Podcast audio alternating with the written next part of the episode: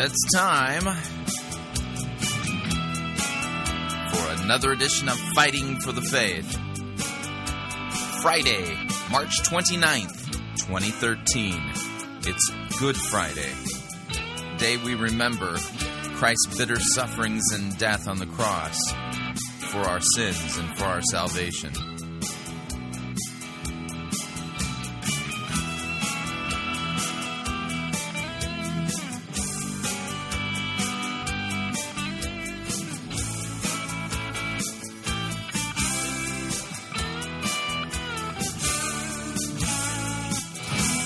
For tuning in. You're listening to Fighting for the Faith. My name is Chris Rosebrough. I am your servant in Jesus Christ, and this is the program that dishes up a daily dose of biblical discernment, the goal of which help you to think biblically, help you to think critically, help you compare what people are saying in the name of God to the Word of God. Now, uh, on Good Friday, um, I have a um, tradition, a you know, historical precedent, if you would, of deviating from the Fighting for the Faith script. The reason being is that this is not a day when I can think about heresy. The only thing I can really think about is Christ and Him crucified for my sins. And I think that's the right thing to focus on on a day like this. And because I know how busy we Americans, or those of you listening in other countries, in other Western uh, nations, are, I know that there's a good chance that many of you will not have the opportunity to attend a Good Friday church service today. And so in years past, I've always made a point of taking the broadcast and focusing it on Christ, and I'm not going to do anything different today. In fact, um, if you would suffer the thought, think of today's edition of Fighting for the Faith as well a poor imitation, if you would, of a Good Friday church service. It's not really a church service, but I want to bring you some good hymns and I want to bring you some good teaching. Not that my teaching I consider it good, but um, to focus us today appropriately on where our focus needs to be, and that's Christ on the cross. And so, what we're going to do today is we're going to we're going to intersperse some teaching with well some hymns. I thought that would be appropriate. And so, if you are listening via the podcast on iTunes, then you will notice that immediately below the entry for this episode, there is a, uh, it says Good Friday hymns for uh, Good Friday Fighting for the Faith. And it's a PDF that you can download so that you can sing along. All the hymns are in the public domain. And uh, so, uh, you know, what we're going to do is we're going to kind of intersperse it. We'll start with the hymn, then we'll have a teaching. We'll have another hymn, then another teaching. Another hymn, a teaching, and then we'll end with a hymn. That's what we're going to do today. And so think of it as a long devotional, okay? And you know, I apologize that I have to subject you to my uh, my idea of te- of preaching. So, um, what? Let me tell you what we're going to do here.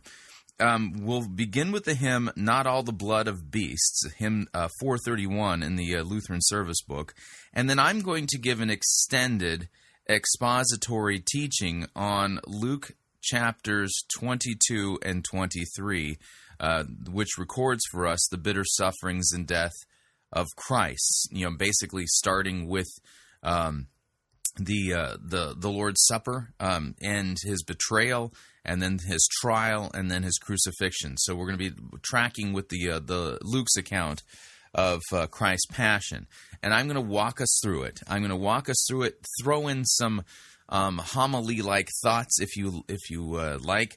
And then when I'm finished, we'll sing another hymn, um, hymn number 437, Alas, and Did My Savior Bleed? Then we'll switch gears and listen to a short homily uh, from Pastor Sam Schuldheisz of uh, Redeemer Lutheran Church in Huntington Beach, California. We'll sing another hymn, uh, Upon the Cross Extended. Oh, and by the way, I'm only going to play the, the music. I will not be singing it uh, so as not to torture and mess everything up. And then we will end uh, our ringer today, if you would, is uh, Pastor Jeremy Rhode of Faith Lutheran Church in uh, Capistrano Beach, California, and his uh, uh, his Good Friday hymn and uh, hymn homily entitled "The Seven Words from the Cross." And then we will end today with hymn number 451, "Stricken, Smitten, and Afflicted." So that's what we're going to be doing today make yourself comfortable. Hopefully, you have the ability to download and view the PDF so that you can sing along with the hymns. And with that, let's get into the program proper. Here we go.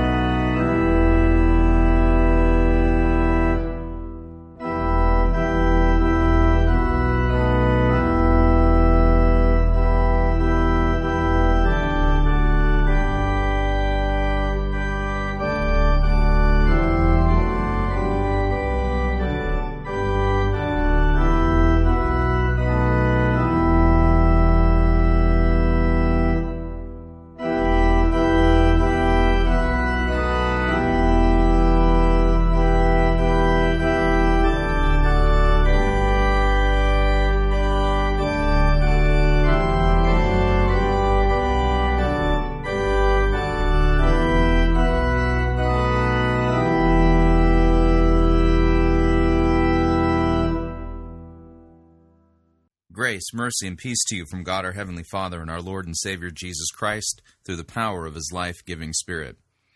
Now, we've all heard the stories. We all know how the story is supposed to end. Small town man, a nobody, finds himself in a situation where he becomes a hero and is launched out of obscurity onto the world stage where he conquers every obstacle, finds a way to turn every setback into a setup for his next victorious conquest and for all of his triumphs, the world rewards the hero with the keys to the city, popularity, prestige, and political power. It's the classic zero to hero, rags to riches, Mr. Smith goes to Washington kind of story. We've all seen this story played out many times in books, film, and in living history. Uh, this is part of the mystique of every presidential race here in the United States. Watching as a man rises from city mayor to congressman to senator to presidential candidate to president elect to inauguration day. Now, at the beginning of the week, our gospel text began with Jesus' triumphal entry into Jerusalem to the waving of palm branches and shouts of Hosanna to the Son of David. We all know how this story is supposed to end. So let's review the story up to this moment. Jesus walked onto the world stage and came out of nowhere, a small, podunk, flea bitten backwater town in Judea called Nazareth. Nazareth. Can anything good come out of Nazareth? Apparently, because step by step, day by day, Jesus showed himself equal to every task and every enemy. This Jesus healed the sick, mended the broken bodies of paralytics. Men with shriveled arms had them restored. Eyes and ears and mouths that did not work were now seeing and praising him. He has done all things well. He's driven out demons, fed tens of thousands of people with only a few loaves of bread and a couple of fish. While on his way to Jerusalem for the Passover, his close friend died, and Jesus stopped by Lazarus' tomb and unexpectedly and miraculously called Lazarus from the grave. And to the shock of everyone, Lazarus rose from the dead. The media was abuzz. The temple officials had no comment, and all of Jerusalem was saying Jesus' name. The atmosphere was electric, crackling with prophetic expectation. We all know how this story is supposed to end. This is the final chapter. Jesus is going to enter Jerusalem, flex his messianic muscles, and then there's going to be a coronation. He's going to be crowned king and sit on the throne of David forever. And that is exactly what happens. And if you don't pay attention to the story, or as they say while you're driving through a small town, don't blink or you'll miss it, because to the untrained observer, it wouldn't appear that the story ended in that way. In fact, to the untrained eye, it looks like Jesus, rather than going from zero to hero, instead went from hero to zero. And here, let us examine today's gospel text as we consider the passion, bitter sufferings, and death of our Lord and Savior and King, Jesus Christ. Luke chapter 22, verse 1. Now the feast of unleavened bread came near, the one that's called the Passover, and the chief priests and the scribes were seeking how to kill Jesus, for they were fearing the people. Then Satan entered into Judas, the one called Iscariot, who was of the number of the twelve. And departing, he spoke with the chief priests and the officers of the temple how he might deliver him over to them. And they were glad. And they made a contract to give him money. Now, pause for a second there. Consider the price 30 pieces of silver. Many commentators note the fact that 30 pieces of silver was the going rate for a slave back in first century Judea. So Jesus was literally sold for the price of a slave. Verse 6 And he agreed to the proposal and then sought an opportune moment to deliver him over without the crowd. Then came the day of unleavened bread on which it is necessary to sacrifice the Passover lamb. And he sent Peter and John, saying, Go prepare for us the Passover so that we may eat. But they said to him, Where do you will us to prepare it? And he said to them, Behold, upon your entering into the city, a man bearing a water vessel will meet you. Follow him into the house that he enters, and say to the householder of the house, The teacher says to you, Where is the guest room where I may eat the Passover with my disciples? Hmm. What's with the cryptic cloak and dagger details? A man bearing a water vessel, follow him, ask him about a guest room, things like that. Well, the reason for the cloak and dagger here is actually pretty simple. Remember, Satan had already entered into Judas. Judas had already sold Jesus for the 30 pieces of silver. And so the signs that they're looking for, a man bearing a water vessel, not something you'd generally see in first century Judea. That was the woman's job. So they are giving him signs. So it's Peter and John going into town with only these signs to look for. The cloak and dagger details are simple. Okay? Jesus knows that the plot is afoot, but he's not about to let Judas spring his trap during this meal. This meal is his coronation supper. We continue. And he, that's the householder, will show you a large upper room furnished. Prepare the Passover there. And departing, they found it just as he said to them, and they prepared the Pascha. That would be the Passover lamb. And when the hour had come, Jesus reclined at the table with the apostles with him. Quick note here Luke 22, verse 14. Here we have the disciples referred to as the apostles. The transition is beginning from disciple to apostle. Luke 22:15. So he said to them, I desire to eat this Passover with you before I suffer. For I say to you that I will not eat it until it is fulfilled in the kingdom of God. And then taking a cup, he gave thanks and said, Receive this and divide it among yourselves. For I say to you that I will not drink from the fruit of the vine until the kingdom of God comes. And taking bread, he gave thanks and broke it and gave it to them, saying, This is my body, which is given for you. This do in my remembrance. And likewise the cup after dining said, This cup is the new covenant in my blood for you poured out.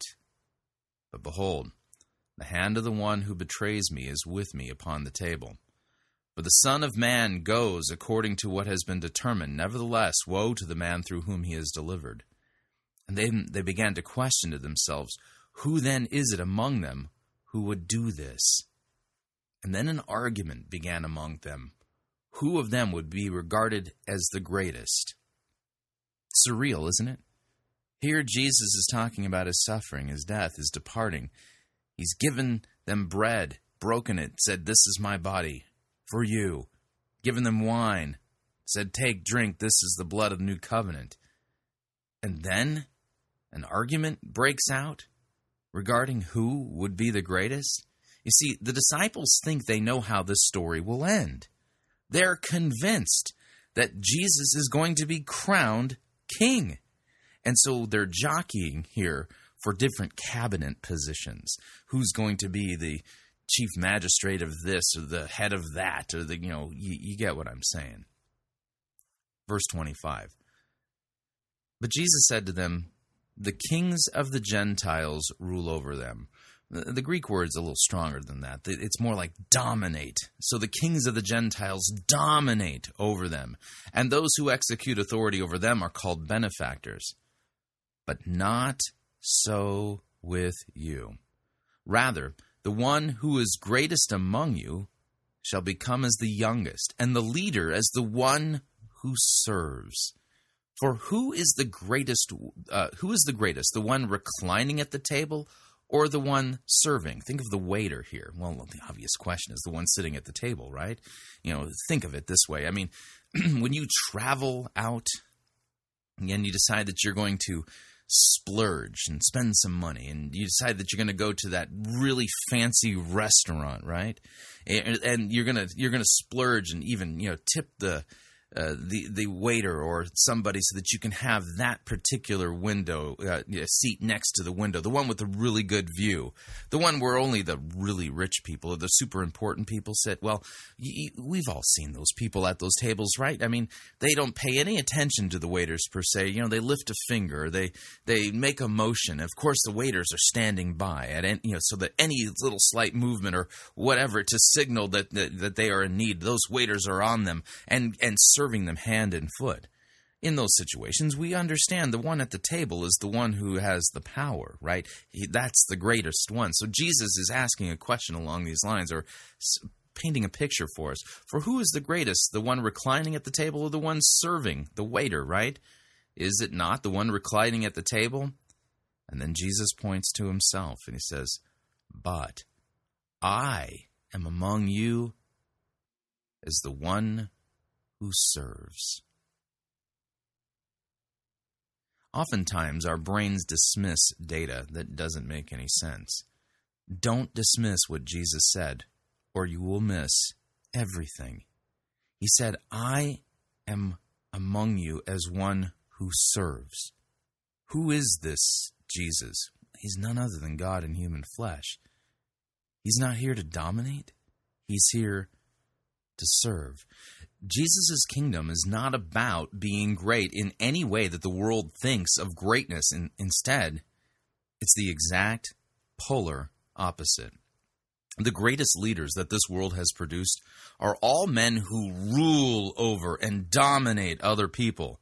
It doesn't matter if they're benevolent or tyrannical, um, they rule, they dominate. They flex political power. They cast vision and put the masses to work to accomplish the vision. They have servants who wait on their every need. And yet, Jesus points to himself and says, He, that's God, is among them as a servant and a waiter. But you are those who have stayed with me in my trials and I make a covenant with you, just as my Father made a covenant with me, to give you a kingdom, that you may eat and drink at my table in my kingdom, and you will sit on thrones, judging the twelve tribes of Israel. And now the subject ta- changes. Simon, Simon, behold, Satan has desired to sift you as grain. Keep this in mind. Satan is never satisfied. It is not enough for Satan that he has Judas. Now he wants Peter as well. And believe me, Satan wants you and I as well. But Jesus says this, but I have prayed for you. Here's Christ, the mediator, the one mediator between God and man. He says, I have prayed for you in order that your faith might not fail. And when you turn back, strengthen your brothers. And Peter said to him, Lord, I'm ready to go with you into prison and into death. That's what he thinks at the moment, right? But Jesus said, I say to you, Peter, the rooster will not call out today until three times you renounce even knowing me. And he said to them, When I sent you without money and bag and sandals, did you lack anything? Well, they said, Well, nothing. And he said to them, But now, the one having money should take it and likewise a bag, and the one not having a sword should sell his garment and go and buy a sword. For I say to you that this scripture must be fulfilled in me. And with the transgressors he was numbered. For what is written about me has its fulfillment. And they said, Lord, behold, here are two swords. But he said to them, It is sufficient.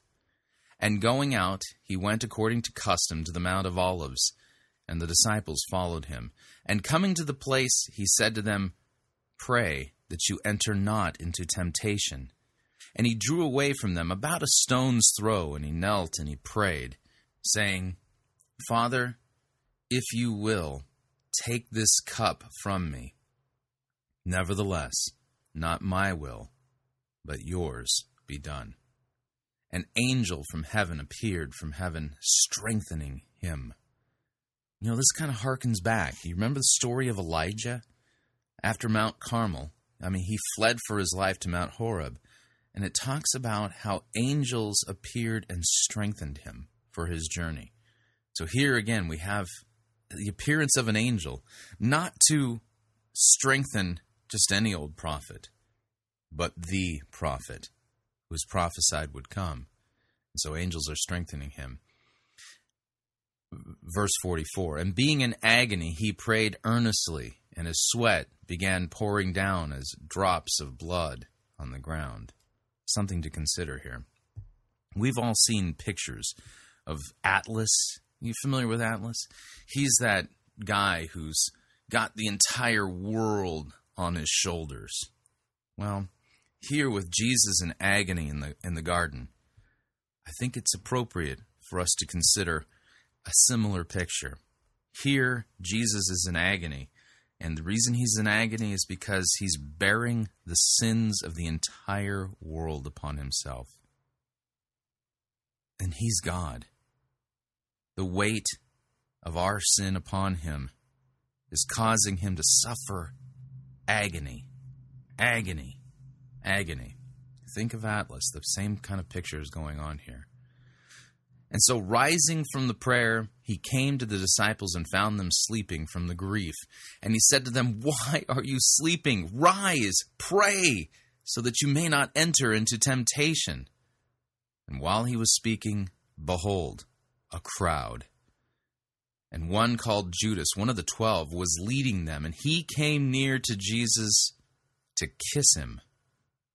But Jesus said to him, Judas, with a kiss you betray the Son of Man? And those around him, seeing what was going to happen, said, Lord, do you want us to strike with a sword? And one of them struck the servant of the high priest and cut off his right ear.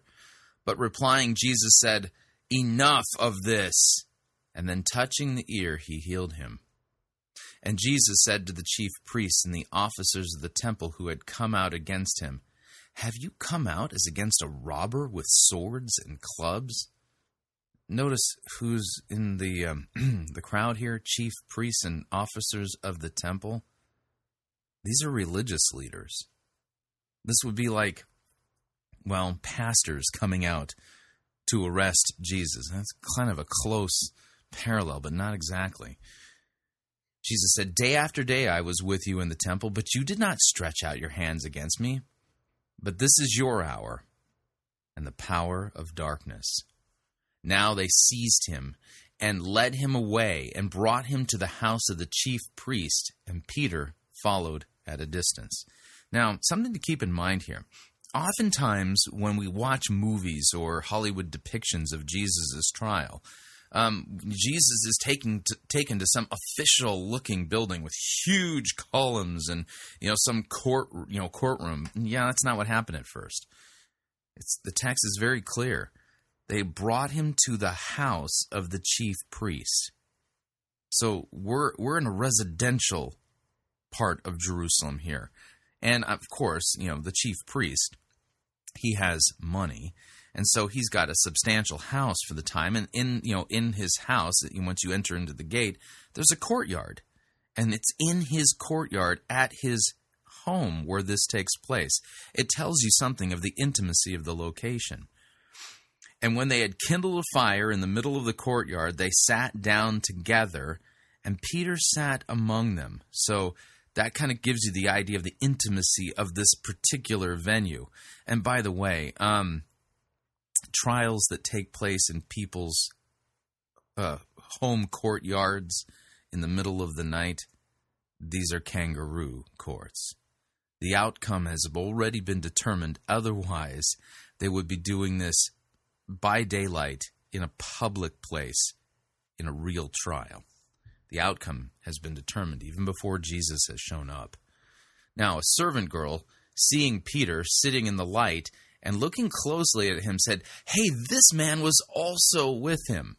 Maybe this is one of the servant girls of the high priest, and she's just being a good, faithful servant. They've got Jesus. I've seen this guy with Jesus too, right? But Peter denied it, saying, Woman, I do not know the man. So much for Peter's bravery. So much for his good intentions. How many times have you woken up in a week saying, Today, I'm going to do this or I'm going to do that. I'm going to be brave for God, only to find yourself caving and cowering and giving in to sin? And Peter's example here does provide us comfort because Christ is forgiving even of this. Now, consider the sin that he's committing, too, by the way. Jesus himself said, If you deny me before men, I will deny you before the Father.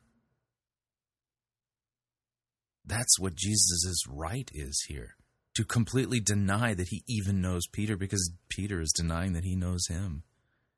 And yet Christ forgives even this sin. Now, a short time later, another one saw him and said, Well, you are also one of them. But Peter said, Man, I am not. And after an interval of about an hour, another one emphatically insisted, saying, Well, certainly this man was with him, for he too is a Galilean. But Peter said, I don't know what you are saying. And immediately, while he was still speaking, the rooster crowed. And then the Lord turned and gazed at Peter. Remember the intimacy of this kangaroo court venue, the courtyard of the home of the high priest. Not only did Peter deny knowing Jesus, he did it in Jesus' very presence. It says here the Lord turned and gazed at Peter. And Peter remembered the word of the Lord how he had said to him, Before the rooster crows today, you will deny me three times. And he went out and he wept bitterly. And then the men holding Jesus in custody were mocking him as they were beating him. And then covering him, they were asking, saying, Prophesy, who is it that struck you? Now, oftentimes our English translations, you know, translated as blindfold. This wasn't any game. It was probably a bag stuck over Jesus' head that was covering him. So they cover his face with a bag and then beat him. Prophesy, who is it that struck you? And they said many other things, blaspheming against him. Note again, these are religious people. They're at the home of the high priest. What kind of religion is this where you beat people, mock them, put bags over the head, punch them in the face? What kind of religion is this? And when the day came, the assembly of the elders of the people gathered. Both chief priests and scribes, and they led Jesus away to their council, saying, If you are the Christ, then tell us. But Jesus said to them, If I tell you, you will not believe, and if I ask, you will not answer. But from now on, the Son of Man shall be seated at the right hand of the power of God. And they all said, Are you the Son of God then? And he said to them, You say that I am. And then they said, What further testimony do we need? For we have heard from his own mouth. A quick note Jesus has, in the expert opinions of these expert religious authorities, just committed the capital crime of blasphemy. Now, this harkens back to a, a, little detail that John wrote in his gospel. From John chapter 5, verse 18, we read, This was why the Jews were seeking all the more to kill Jesus, because not only was he breaking the Sabbath, but he was even calling God his own Father, making himself equal with God. Let me ask a question. How do such important religious officials, keep in mind that they don't work at one of the local pagan temples, how do such important religious officials who hold the highest offices of the Levitical priesthood become so blind and so hard hearted that they don't even recognize that Jesus is the very God whom they claim to worship, the very God whom they believe they are actually serving through this abortion of justice that they're calling a trial. By confessing to be the Son of God, Jesus has not perjured himself. He spoke the truth. And yet, these religious authorities, rather than say amen and fall on their faces and confess Jesus is Lord, believe Jesus has just given them the rope to hang him. Now, this speaks to the sheer satanic power of religious deception. Religious deception ultimately re- renders its victims believing that good is evil and evil is good, even to the point of believing that God is the devil and that the devil is God. This is exactly what it means to be under the dominion of darkness. You are so spiritually blind, deaf, and dead that you believe it to be the highest religious duty to murder the very God who created you. Chapter 23 then the whole company of them arose and brought him before Pilate. And they began to accuse him, saying, We found this man misleading our nation and forbidding us to give tribute to Caesar, and saying that he himself is Christ, a king. So Pilate asked him, Are you the king of the Jews? And Jesus answered him, You have said so. Then Pilate said to the chief priests and the crowds, I find no guilt in this man. But they were urgent, saying, He stirs up the people, teaching through all Judea from Galilee even to this place. Now, this is an embarrassing turn of events. Pontius Pilate was not known for being a lily livered, spineless magistrate. Quite the opposite. So, why is Pilate so hesitant? Well, because even he could see that Jesus hasn't done anything deserving death. But, as you will see, all it takes is a little political pressure, and even Pilate will jettison what few principles that he has for the sake of a political objective. That's how compromise does its work. Verse 6. So when Pilate heard this, he asked whether the man was a Galilean, and when he heard that he belonged to Herod's jurisdiction, he sent him over to Herod, who was himself in Jerusalem at that time.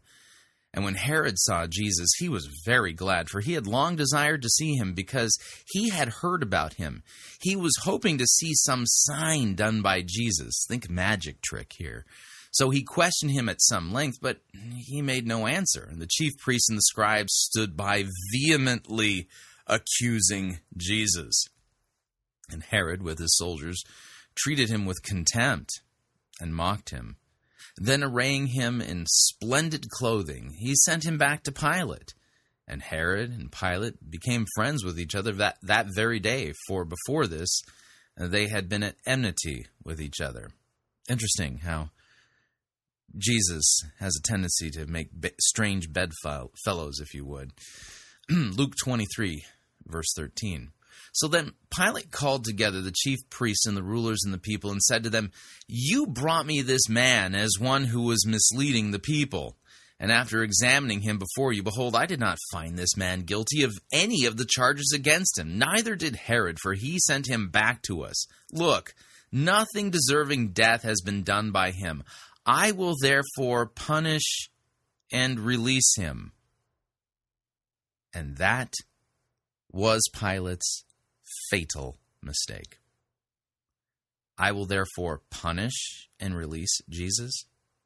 Punish him for what?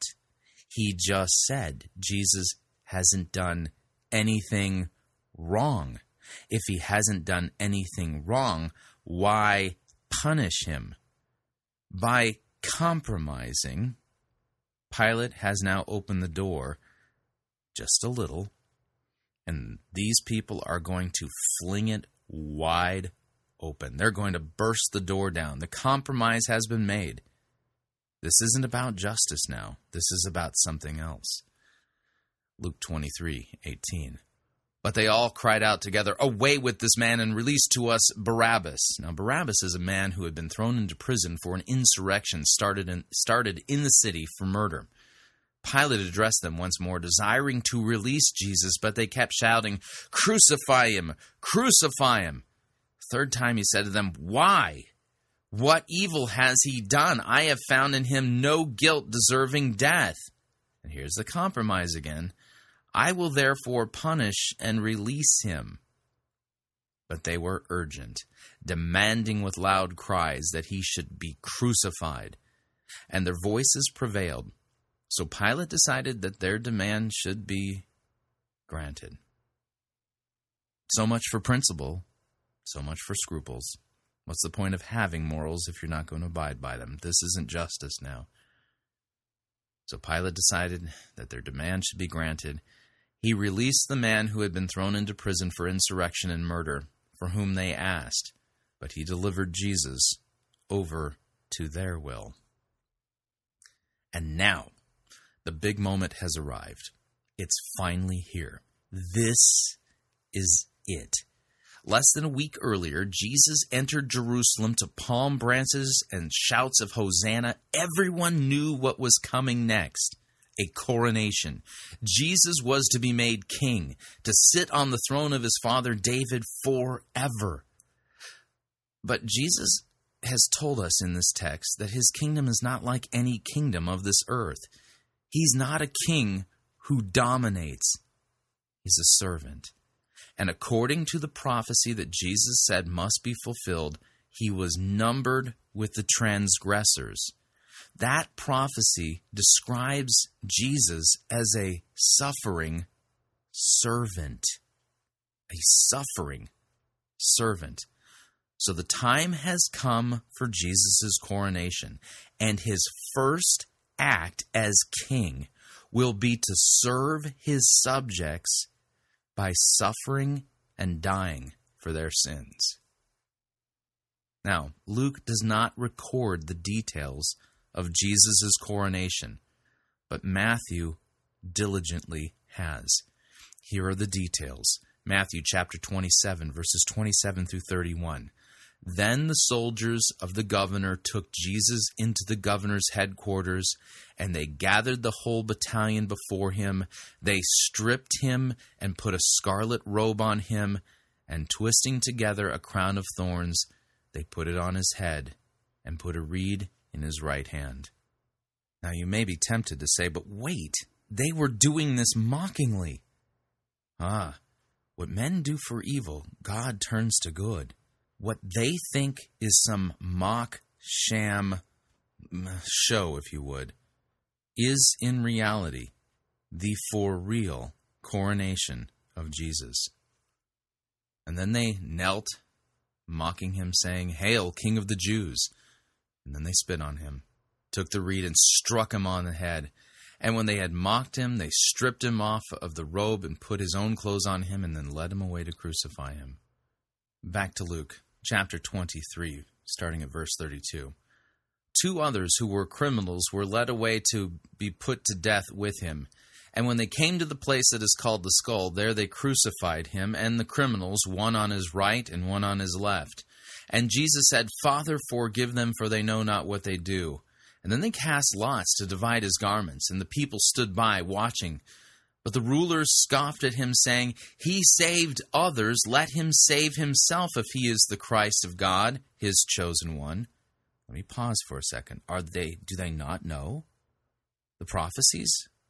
Do they not know that he's not here to save himself? He's here to save them, to save you, to save me. He is saving others. That's why he's not saving himself, because according to the prophecy, he was numbered with the transgressors. The soldiers also mocked Jesus, coming up and offering him sour wine and saying, If you are the king of the Jews, save yourself. But he's not there to save himself. And he is the king of the Jews. He's wearing his crown. He is the king of the Jews, and he's here to save us, sinners. There was also an inscription over him and said, This is the king of the Jews. The inscription spoke the truth. One of the criminals who were hanged railed at him, saying, Are you not the Christ? Save yourself and us. You want to shout back, He is saving you. But the other rebuked him, saying, Do you not fear God? Since you are under the same sentence and same condemnation, and we indeed justly, for we are receiving the due reward for our deeds. But this man has done nothing wrong. That's right. And he said, Jesus, remember me when you come into your kingdom. You see that? Poor, miserable thief knew that Jesus was innocent and that he himself was guilty, and he recognizes that Jesus is king. And he says, Remember me when you come into your kingdom. And Jesus said to him, Truly I say to you, today you will be with me in paradise.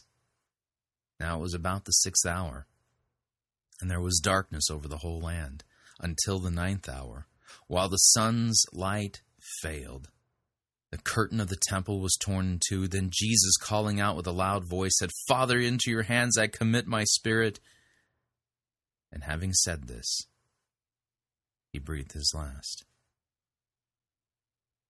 The king is dead. But wait, you say, the story isn't supposed to end like this. Are you sure that you're telling the story right? The hero is supposed to defeat the enemy, slay the dragon, you know, win, not lose. Were you not paying attention? Did you blink? I, I told you not to blink. It had to be this way. God's word had to be fulfilled because God cannot lie. And as for whether Jesus won or lost, Consider these words from the prophet Isaiah 53, verse 1. Who has believed what he has heard from us? To whom has the arm of the Lord been revealed? For he grew up before him like a young plant, and like a root out of dry ground. He had no form or majesty that we should look at him, and no beauty that we should desire him. He was despised and rejected by men, a man of sorrows and acquainted with grief. And as one from whom men hid their faces, he was despised, and we esteemed him not. Surely he has borne our griefs and carried our sorrows. Yet we esteemed him stricken and smitten by God and afflicted. But he was pierced for our transgressions, he was crushed for our iniquities. Upon him was the chastisement that brought us peace, and with his wounds we are healed. All of all we, like sheep, we've gone astray. We've turned every one to his own way. But the Lord has laid on him the iniquity of us all. He was oppressed, and he was afflicted. Yet he opened not his mouth. Like a lamb that is led to the slaughter, and like a sheep that before its shears is silenced, so he opened not his mouth. By oppression and judgment he was taken away. And as for his generation, who considered that he was cut off out of the land of the living, living, stricken for the transgression of my people? And they made his grave with the wicked, and with a rich man in his death, although he had done no violence, and there was no deceit in his mouth. Yet it was the will of the Lord to crush him. He has put him to grief. And when his soul makes an offering for guilt, he shall see his offspring, he shall prolong his days, and the will of the Lord shall prosper in his hand. Out of the anguish of his soul he shall see and be satisfied. By his knowledge shall the righteous one, my servant, make many to be accounted or credited as righteous, for he shall bear their iniquities. Therefore I will divide him a portion with the many, and he shall divide the spoil with the strong, because he poured out his soul to death and was numbered with the transgressors, yet he bore the sin of many and makes intercession for the transgressors. Our text ends with these details. The king is dead. Now there was a man named Joseph from the Jewish town of Arimathea. He was a member of the council, a good and righteous man who had not consented to the decision and action, and he was looking for the kingdom of God. And this man went to Pilate and asked for the body of Jesus. Then he took it down, wrapped it in a linen shroud, laid him in a tomb cut in stone, where no one had ever yet been laid. It was the day of preparation, and the Sabbath was beginning. The women who had come with him from Galilee followed and saw the tomb and how his body was laid. Then they returned and prepared spices and ointments. On the Sabbath they rested, according to the commandment. The king is dead. But as I like to say in television and movies, stay tuned.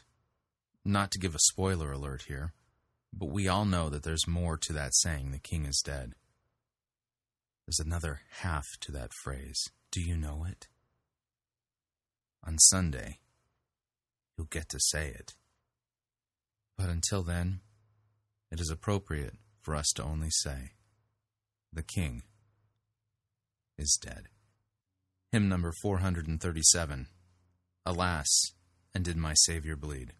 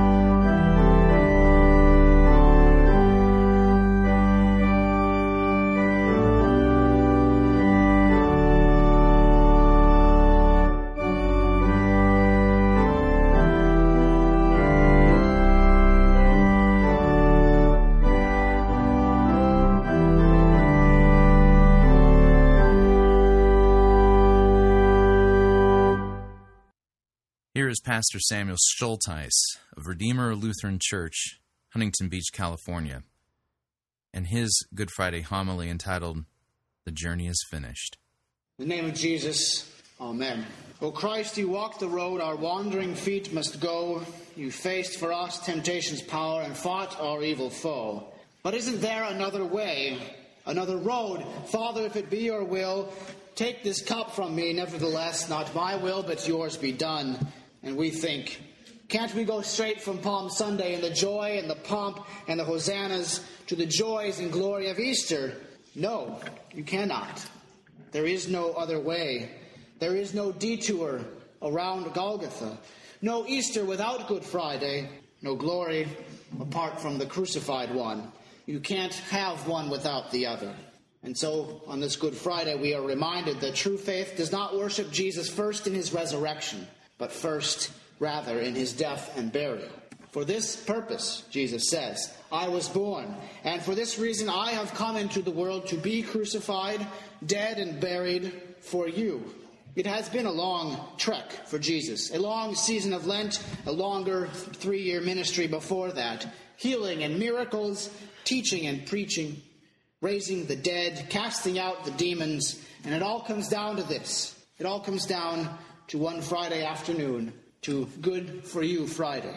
Today, all the great journeys of the scriptures come to their final destination, for all biblical roads lead to and from this cross, this crucified one. Today, the Father leads Isaac up the mountain, bound in the cords of death. But there is no angel to intervene this time. No, the Lord will provide himself as the sacrifice. He does not withhold his Son, his only Son, for you so today, the Passover lamb without blemish is sacrificed for you. He is led into your slavery that you might be led to life in his exodus accomplished in Jerusalem. Today, the Holy One of Israel goes into the Babylonian exile to take captivity captive itself in his own death, that we might be welcomed home, returned, restored, and forgiven. Today, Jesus' body is carried and laid to rest in a garden, in a tomb, in order to restore paradise that was lost for all sons of Adam and all daughters of Eve. Today, our anxious Palm Sunday question is finally answered. Are we there yet? Yes, we have arrived. Look down the Via Dolorosa, the way of sorrows, the way of grief. The hill there is set before you. The road goes up to Calvary, to the place of the skull, a hill of dry bones, waiting for the Lord to breathe out his dying breath in order that we might have life. And just in case you thought you were lost, there's a sign above his head, and the inscription reads thus Jesus of Nazareth, the King of the Jews. Pilate's words ring out with each swing of the hammer Behold your King! You've come to the right spot. This is no mistake, this is no accident. Jesus' hour of glory has finally arrived. Jesus is crucified. The crucified Christ is his greatest glory, and Jesus is crucified between two criminals, for criminals, for sinners, and exiles like us. Jesus is left there on that cross, abandoned and forsaken to journey the rest of the way on his own, alone, for you and for the world. See, that's the real problem with hell. Not the cold, not the heat. It's that the God who made you, the God who created you and loves you, turns his back on you and he ignores you. He forsakes you. He gives you exactly what you wanted all along to be left alone without him. But the thing about Good Friday is that he will not let you suffer alone. He will not let you be forsaken. He will step ahead of the grave before you, and he will go there for you. As if a world in pain and agony and mockery and sorrow weren't enough, as if the cross and the torturing wasn't enough, Jesus suffers hell for you he suffers damnation for you. God forsakes God, all to welcome you home. And you are forgiven here. You are saved here. His death brings you life. His exile returns you home to the Father. His exodus ushers you into his promised land. For he is crucified outside of the city walls of Jerusalem to gather you into the courts of his heavenly city, Jerusalem. And so for you, Jesus walked this lonely road into Jerusalem, through the palms and through the hosannas, amidst the spatter of hatred, through the scourging and the nails to the cross. And he did it all for you who so often walk your own way, How beautiful the feet that trod the road that leads us back to God. How beautiful the feet that walked the shores of Galilee, that traveled throughout Judea, that rode into Jerusalem in humility. How beautiful upon the feet of Mount Calvary are the feet of him who was pierced for you. Jesus will leave no road untrodden for you, his people. And so the road takes one final turn. One last bend in the road as the funeral procession goes from Mount Calvary to the grave, to the cemetery. A hasty burial, a borrowed tomb. Even in death, the Son of Man has no place to lay his head.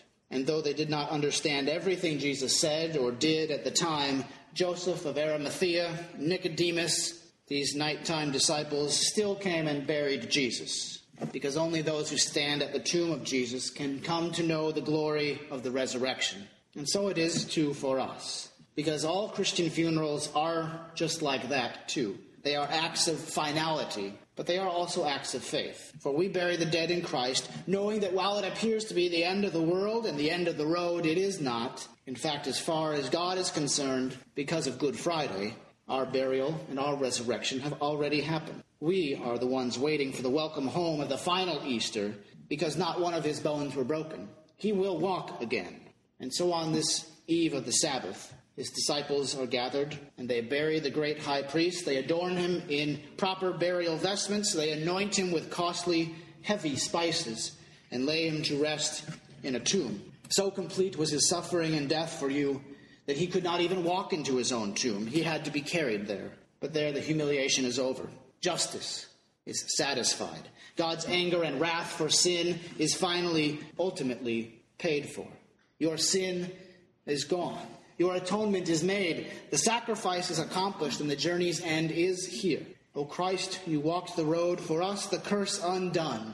You journeyed to the cross for us, and our redemption won. The journey is complete, and all is accomplished.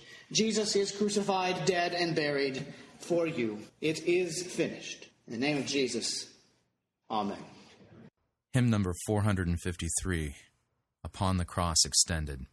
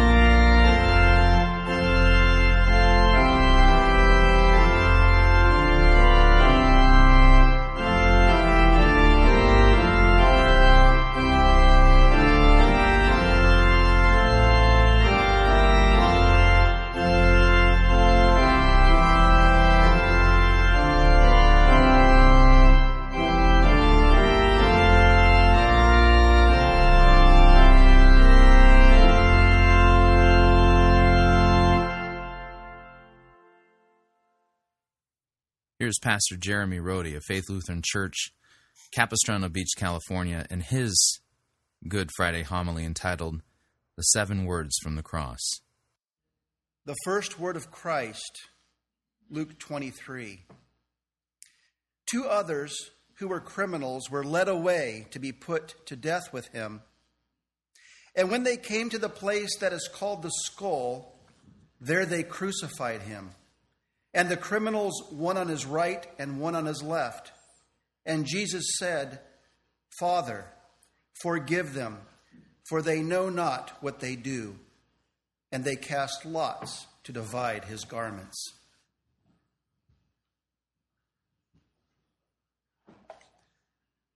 He was stripped naked, his scourged body and bloody flesh exposed.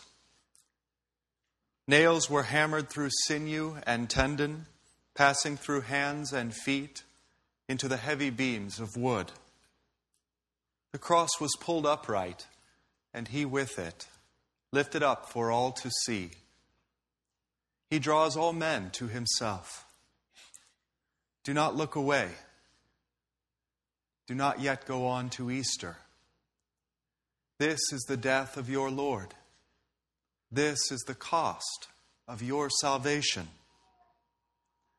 The blood that runs from his crown of thorns, the blood that seeps from his scourged flesh, this is the blood that has bought you. The blood he bleeds is the blood of his love. You who long for answers, this is he whom seers in old time chanted of with one accord. You whom the stone tablets condemn, this is he to whom Moses points. You who groan in dying flesh, this is he whom Adam preaches. Together, there is a voice comprised of countless voices, a voice like the roar of rushing waters, calling you to the one who hangs on the cross. Do not take your eyes from him. He who gives you the breath of life now breathes the breath of death. The cross suffocates him. For each breath, he must pull himself up against the nails embedded in his hands and feet. Each breath, each word he speaks, is purchased with agony. Seven words he speaks from the cross. Hear him. Contemplate. He looks upon those who are crucifying him his gaze begins with the soldiers. It widens to the Jewish leaders and Roman authorities. Was he there only because of them? No, he is wounded for our transgressions. He is crushed for our iniquities, our selfish choices, our constant pursuit of pleasure, our failure to do what is right the weight of our sin crushes the breath from him. We deserve his wrath, his rebuke. Instead, he pulls himself up against the nails, gasps in breath, and says, Father, forgive them, for they know not what they do the second word of Christ, Luke chapter 23. One of the criminals who were hanged railed at him, saying, Are you not the Christ? Save yourself and us. But the other rebuked him, saying, Do you not fear God, since you are under the same sentence of condemnation? And we indeed justly? For we are receiving the due reward of our deeds, but this man has done nothing wrong. And he said, Jesus, remember me when you come into your kingdom. And he said to him, Truly I say to you, today you will be with me in paradise.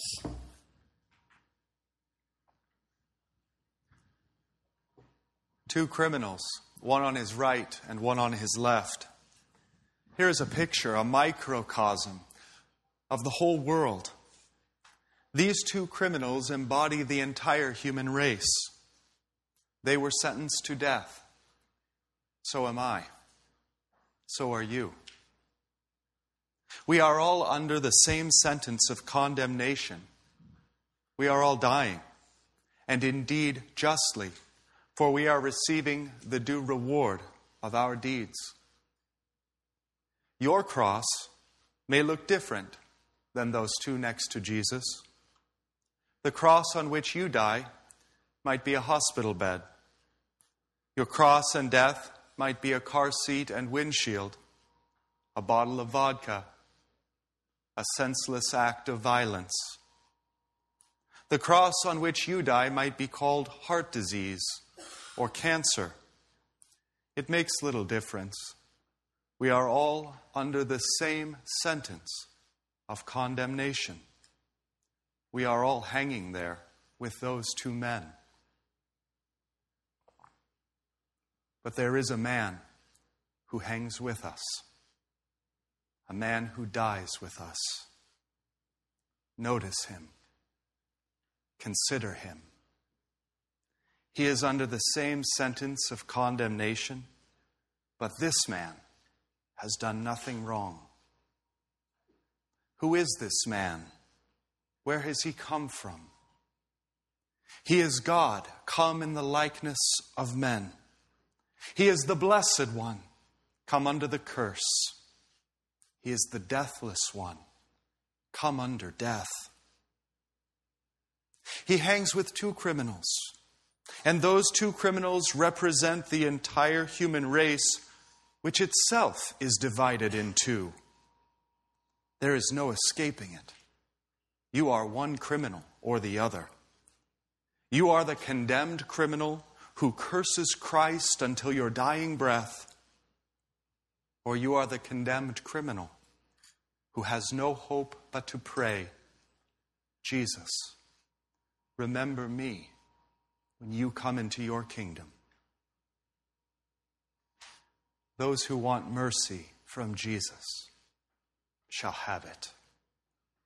There is no penance, no purgatory into your dying ears, he speaks the words of absolution, the words of eternal life. Amen, I say to you, today you will be with me in paradise. The third word of Christ, John chapter 19. Standing by the cross of Jesus were his mother and his mother's sister, Mary, the wife of Clopas, and Mary Magdalene. When Jesus saw his mother and the disciple whom he loved standing nearby, he said to his mother, Woman, behold your son. Then he said to the disciple, Behold your mother. And from that hour the disciple took her to his own home.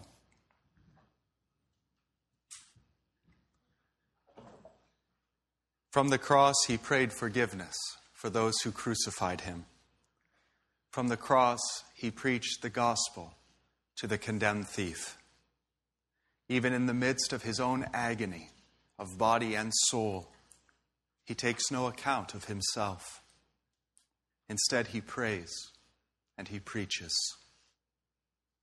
From the cross, he holds divine service. The liturgy of pain, the litany of jeers, all of it he bends to his gracious will as he serves sinners. There is no greater love than this. Now he turns his attention to his mother and to his beloved disciple. Many scholars believe that the cross was no more than seven feet tall. Jesus' bloody, twitching, ruined body would have been as close to Mary as when she held him as a child, as close to John as when he reclined on his teacher's breast. In the midst of his agony, he cares not for himself, he cares for them. From the cross, he makes these two who were not family into family. Is this not also the very essence of his church? He takes we who are not family and makes us into one family. Our Father, the family prays. Death breaks our earthly families to pieces. It takes spouse, parent, child, leaving gaping holes, leaving empty chairs, leaving hearts pierced through. From the cross, Jesus takes we who are broken, we who are not family, and he makes us into family. One family, one church. He calls us to one another. In the pew behind you, in the pew in front of you, behold your mother, behold your son. This is your eternal family, a family that shall not be broken by death.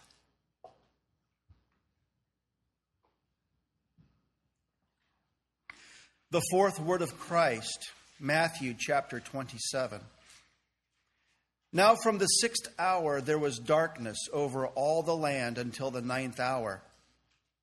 And about the ninth hour, Jesus cried out with a loud voice, saying, Eli, Eli, lema sabachthani. That is, my God, my God, why have you forsaken me? And some of the bystanders, hearing it, said, This man is calling Elijah. And one of them at once ran and took a sponge, filled it with sour wine, and put it on a reed, and gave it to him to drink. But the others said, Wait, let us see whether Elijah will come to save him. The sixth hour is what we would call noon, and the ninth hour corresponds with three o'clock. From noon to three, there was darkness over all the land, unnatural darkness. At his birth, angels lit the sky with unnatural light. Now heaven is black. At his birth, angels sung loud and joyful hymns. Now heaven is silent. At his baptism, at his transfiguration, the Father's voice boomed from heaven This is my beloved Son, in whom I am well pleased. Now the Father gives no loving word. He is silent, and all of heaven with him. Only the cry of his Son can be heard My God, my God, why hast thou forsaken me? But there is no answer. God Himself has turned away.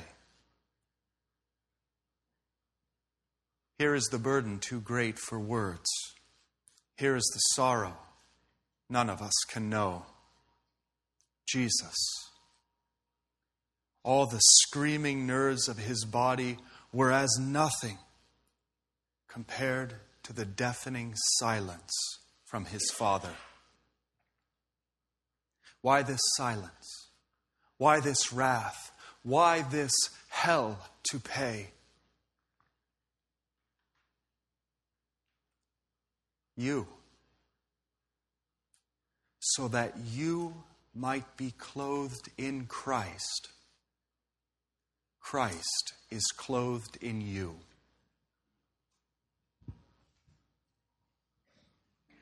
The fifth word of Christ, John chapter 19. After this, Jesus, knowing that all was now finished, said to fulfill the scripture, I thirst. A jar full of sour wine stood there so they put a sponge full of the sour wine on a hyssop branch and held it to his mouth.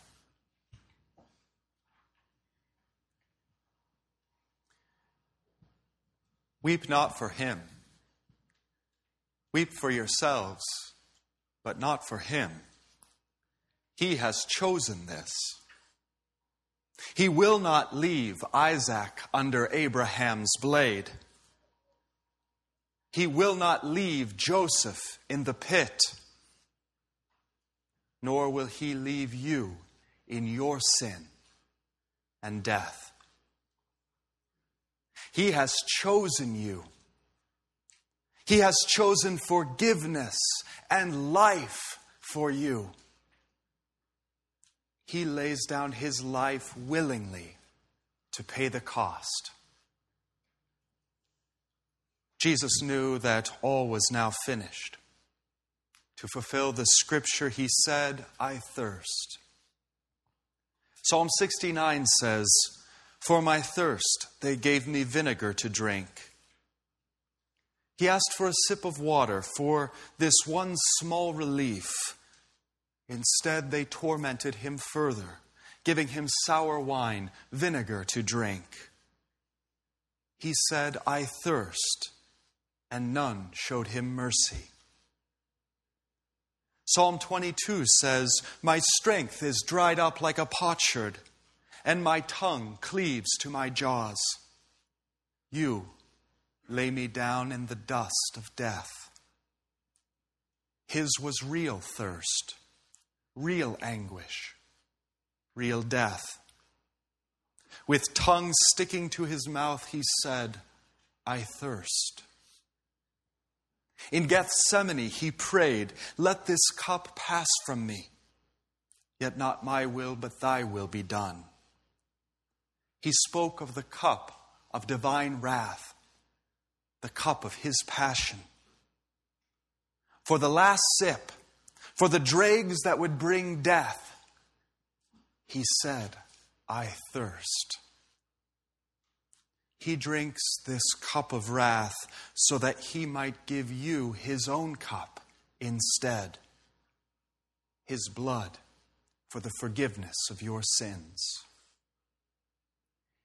In the upper room, he said, I will not drink of this fruit of the vine with you until I drink it with you in my Father's kingdom.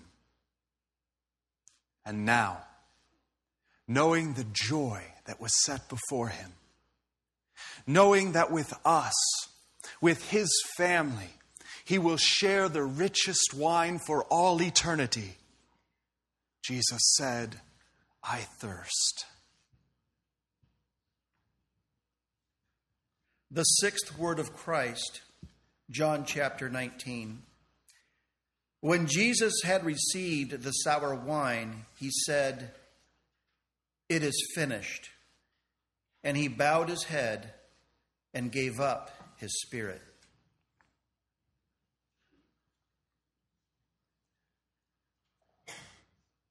Bottomless greed, schemes, scams, thieves who break in, white collared thieves, drug dealers and peddlers of filth, whatever it takes to make a buck rich who complain of what they do not have while millions starve. Your own love for money and its pleasures. Writhing perversion, rape and molestation, adultery and homosexuality, pornography and deviance of every kind, the male eyes that wander, the female eyes that entice. The lust in your own flesh. Murder of the unborn and innocents, concentration camps and mass graves, suicides, genocides, torture and cruelty, blood feuds, and every petty grudge, the hatred living in your own heart.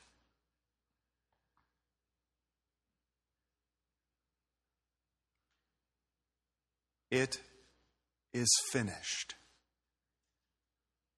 The Lamb is slain. The Lamb who takes away the sin of the world.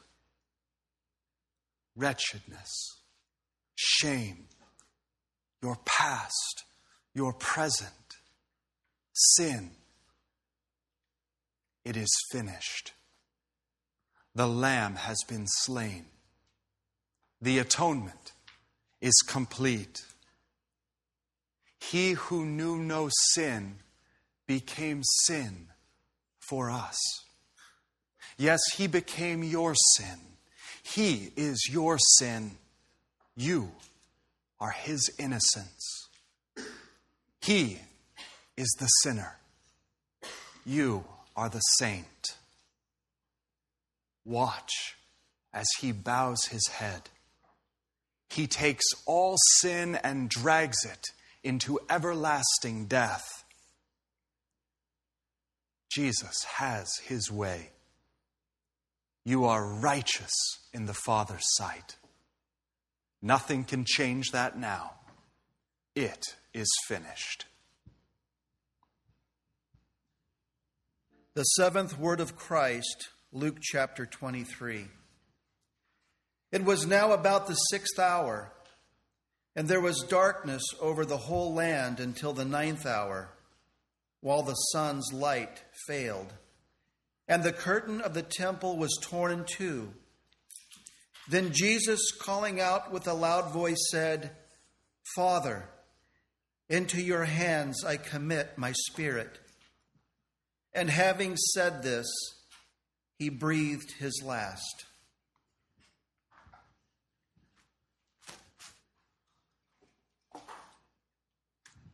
This world's sun failed. There is a new sun. The temple curtain tore in two. There is a new temple, a new holiest of holies. Do you understand these things? The cross, this seventh word, this death, this is the axis mundi. This is the moment. The old cosmos is passing away. He is making all things new. Do you still live by this world's sun? Do you still seek a temple made with human hands? Do you still labor for what perishes? Where are you? In what cosmos do you live? The old cosmos has passed away. It is finished. It is not the rising and the setting of this world's pale sun by which you live. You live by the dying and rising of Christ. He is your sun the very light of the world. The veil is torn. The old temple has passed away. The new temple has come. Destroy this temple, and in three days I will raise it again, he said, as he spoke of his body. The new temple, the new holiest of holies, is communion in his flesh and blood. Behold, the old cosmos has died with Christ. It is fading away before our very eyes. His death, His resurrection, these are making all things new. And if anyone is in Christ, he is a new creation. You are no longer born of the flesh you are born of water and the Spirit. Do you think that you are still mortal? Whoever lives and believes in me will never die, says your Lord. Where are you? In what cosmos do you live? Already. Now, but not yet there is a new creation. There is a new sun. There is a new temple. There is a new Israel. There is a new Exodus. There is a new you. This is why he, through whom the world was made, now hangs upon the cross. The old creation is passing away. The new creation is here and comes. With the dawn of Easter morn, the firstborn of this new creation will rise. He has chosen to make all things new. No one takes my life from me, he says. I lay it down of my own accord. No one takes his spirit from him, he gives it into his Father's hands. Father, into your hands I commit my spirit. And having said that, he breathed his last.